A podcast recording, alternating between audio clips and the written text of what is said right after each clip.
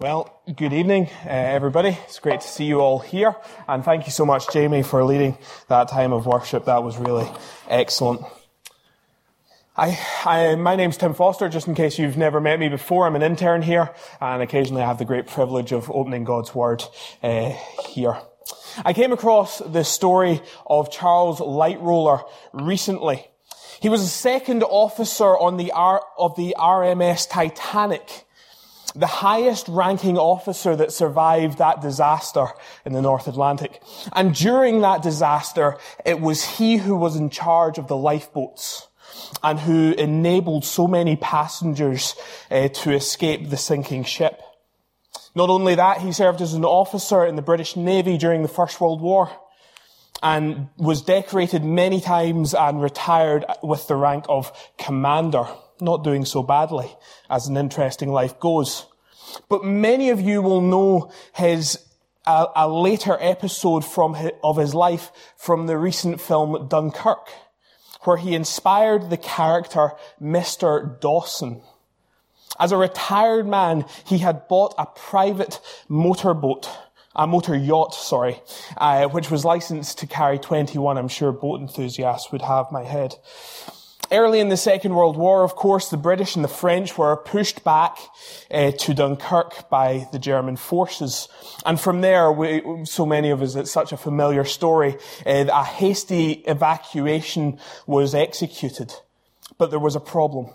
The larger Navy ships couldn't get close to the shallow uh, beaches, uh, sandy beaches, and because the evacuation required smaller boats, many small boats from the south coast of England were requisitioned by the Navy. Some were crewed by sailors from the Navy, but there weren't enough sailors. And some, like the Sundowner, that vessel that you see uh, on the on the PowerPoint there, this man's boat, they were taken by their civilian owners. They saw a need and knowing full well the danger of sailing straight into a battle zone, they took their lives in their hands and they went to rescue the stranded armies from the beaches of Normandy. Charles Lightoller, aided by two younger men, saved 130 men from that war zone on a boat supposed to carry 21. Like Commander Lightoller, we are going to fo- follow in the footsteps of an old man who bravely waded into a war zone to rescue those who were helplessly longing for aid. And we find this story in Genesis chapter 14, uh, I'm going to invite Brenna up to come and to read it for us. It'd be useful if you had a Bible to open it in front of you because we're going to read it in three sections throughout the night. So keep it open in front of you if you can. Uh, Brenna, please. Thank you very much for saving me from saying those words. So we find uh, folks caught up in war. That's what we find first of all, isn't it? Two weeks ago, we saw Abraham coming back on track after his failure in Egypt. He'd failed to trust God, remember, and made a mess. But God had brought him back both physically and spiritually to where he was in a relationship with God. And as we turn the chapter, aren't we a little surprised by what we find? The style and the content of what we've read is remarkably different from everything else that we've read in Genesis so far. It feels almost like the Bible maker accidentally slipped a page of Kings uh, into the middle of Genesis. The focus has moved away from our chosen man and his family, and the spotlight has landed on this massive geopolitical situation between some of the nations and city-states that would have dominated the news of the day. And perhaps uh, Abram still got copies of the Ur Chronicle forwarded from his hometown. And, perhaps they would have had headlines like this. We read about an alliance that's existed for 12 years, where this king, Chedorlaomer, has ruled the roost he is the superpower of his day. He is the top dog. But in year 13, there is rebellion. And in year 14, we read that Chedorlaomer with his three allies come sweeping into roughly the area of modern Israel. And they defeat everyone that they find. That list of horrible names in, in five and, uh, five and six and seven, that six victories that this Eastern coalition of, of kings win. And then in verse 8, we come to the battle that is the main focus of the campaign. The five kings from the south end of the Dead Sea, they ally together, they sally forth, and they meet these four foreign kings against whom they've rebelled. But the battle doesn't even seem to be a contest. The kings of the valley and their armies flee and are scattered and the foreign kings gobble up their well-won plunder and set off back to their countries. But notice that here in verse 12 we discover why this whole situation has become the focus of the biblical narrative. This wasn't a mistake that this happens to be here. Lot, who chose the valley of Jordan as his residence at the end of chapter 13, has moved south and into Sodom itself. And though he evidently hasn't taken part in the battle, he's not a soldier, otherwise uh, this wouldn't have happened to him. But he's been taken captive by these victorious kings. And at this stage, we have some serious questions to ask of the story. Is that it for Lot? If this was a TV show, the episode would end here and we'd be left wondering, was he just an additional cast member who could easily be written out whenever the, the situation required it? Did the actor playing Lot get some better deal on another show? Maybe a starring role?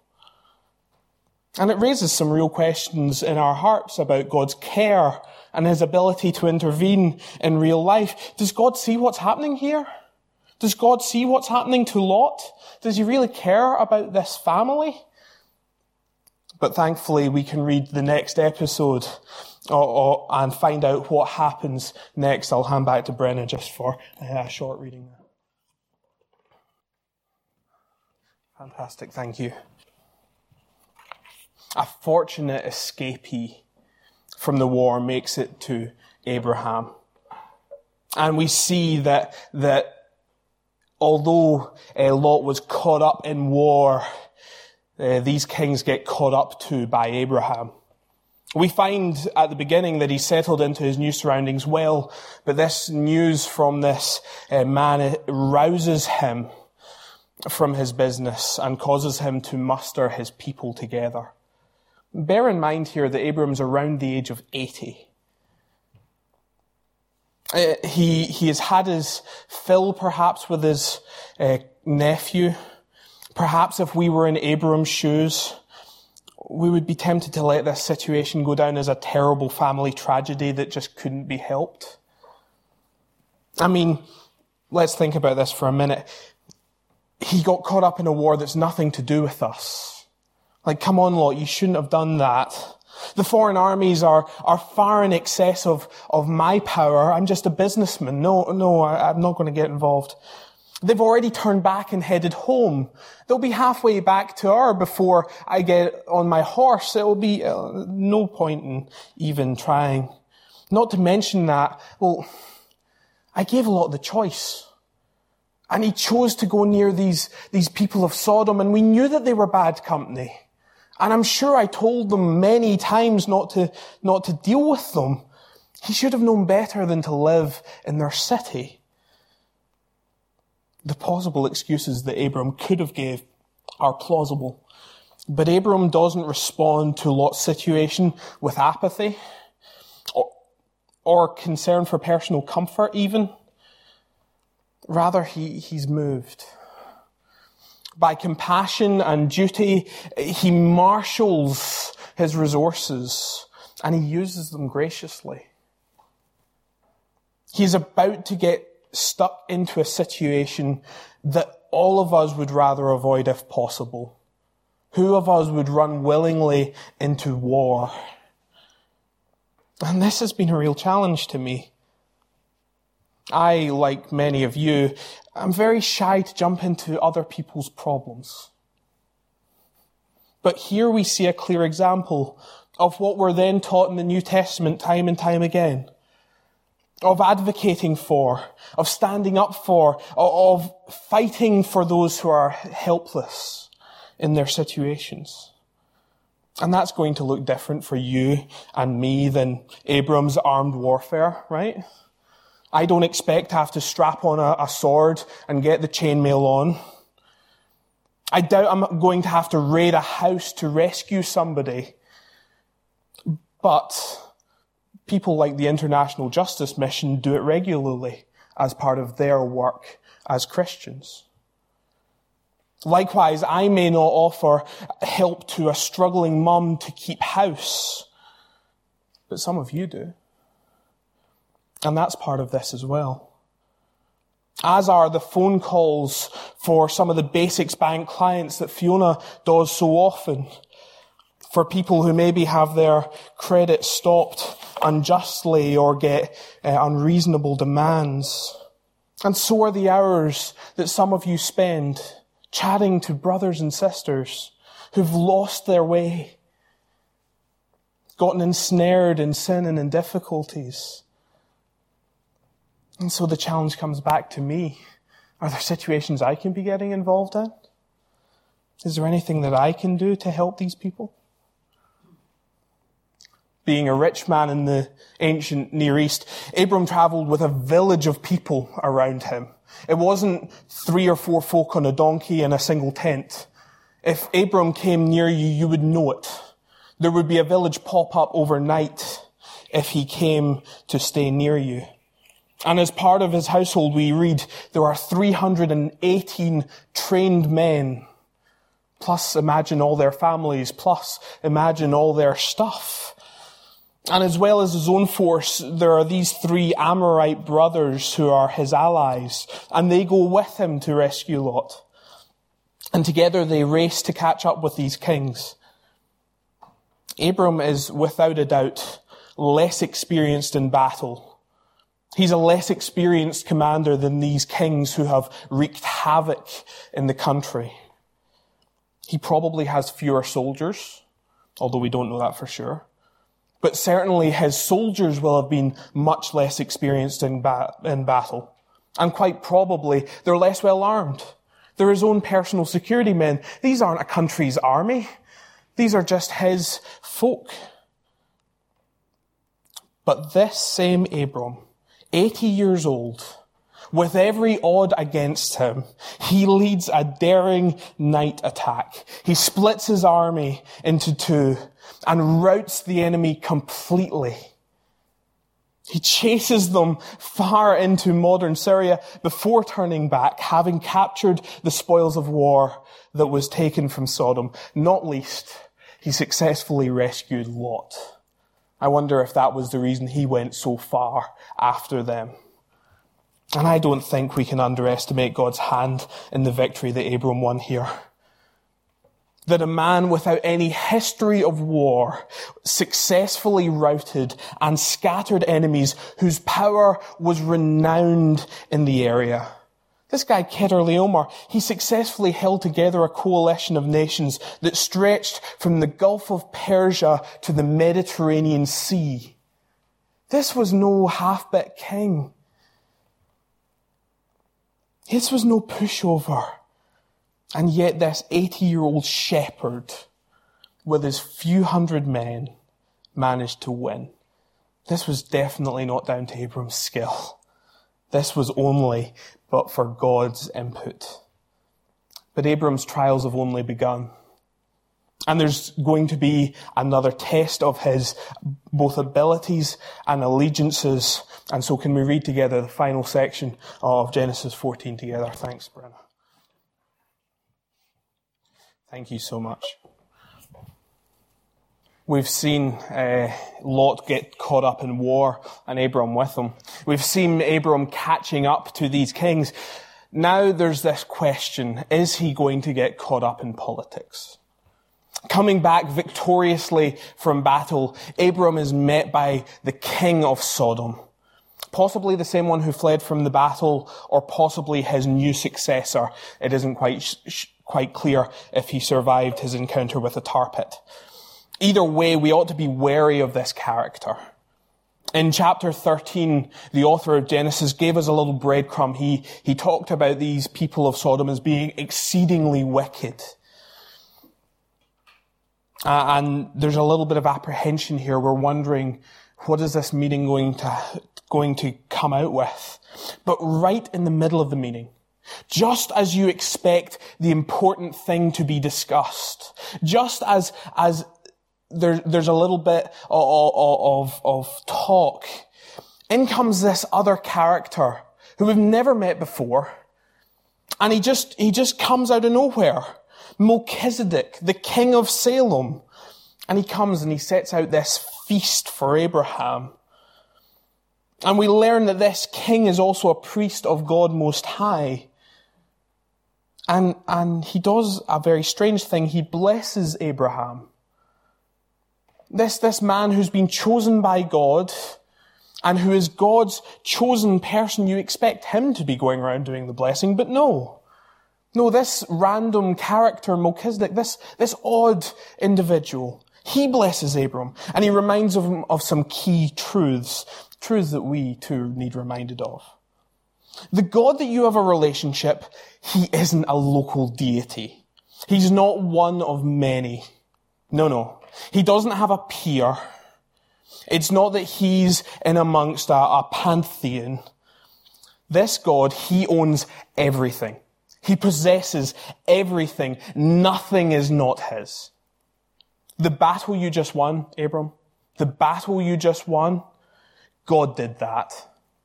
You think you won that battle because of strategy or because of strength or because of the situation. Think again. God controlled the strategy, the strength and the situation. God did it, not you. Isn't that a great God to have on your side? Abram could have been offended at that. He could have heard that and thought, this is some firebrand preacher. Not going to listen to him much more. As could we. But he recognized the truth when it was spoken. And he gives Melchizedek 10% of everything. Abram is recognizing that this priest is God's representative. He is speaking God's word. And Abram is showing his allegiance to God by giving him his stuff. And we're left to wonder why that's happened. And then immediately the king of Sodom cuts back in, almost as if he's trying to stamp on the toes of Melchizedek to get him out of the road. And he proposes this deal to Abram.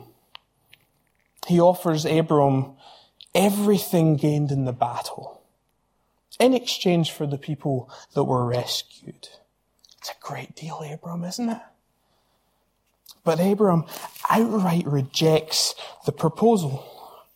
He sees something in this offer that is dangerous. And perhaps as we dig into this, we'll understand why Melchizedek has shown up here too. Abram's response is that he has taken an oath. He's not just said it in his head.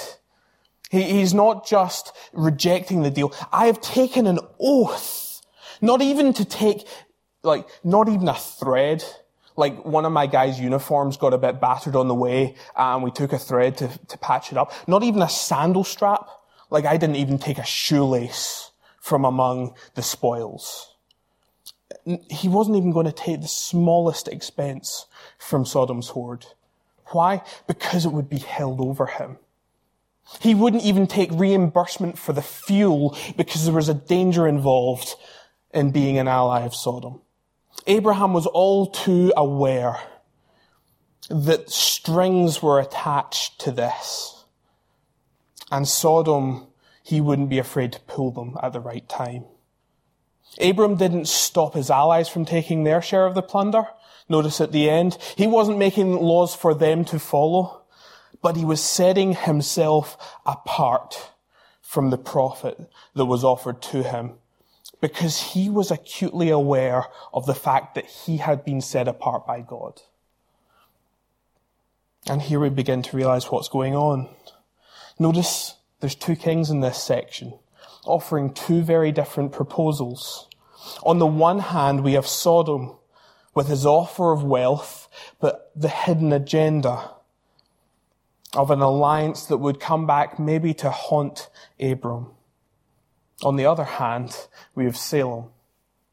And Salem offers a free banquet and a free blessing with its hard truths, and he demands nothing, but freely gives.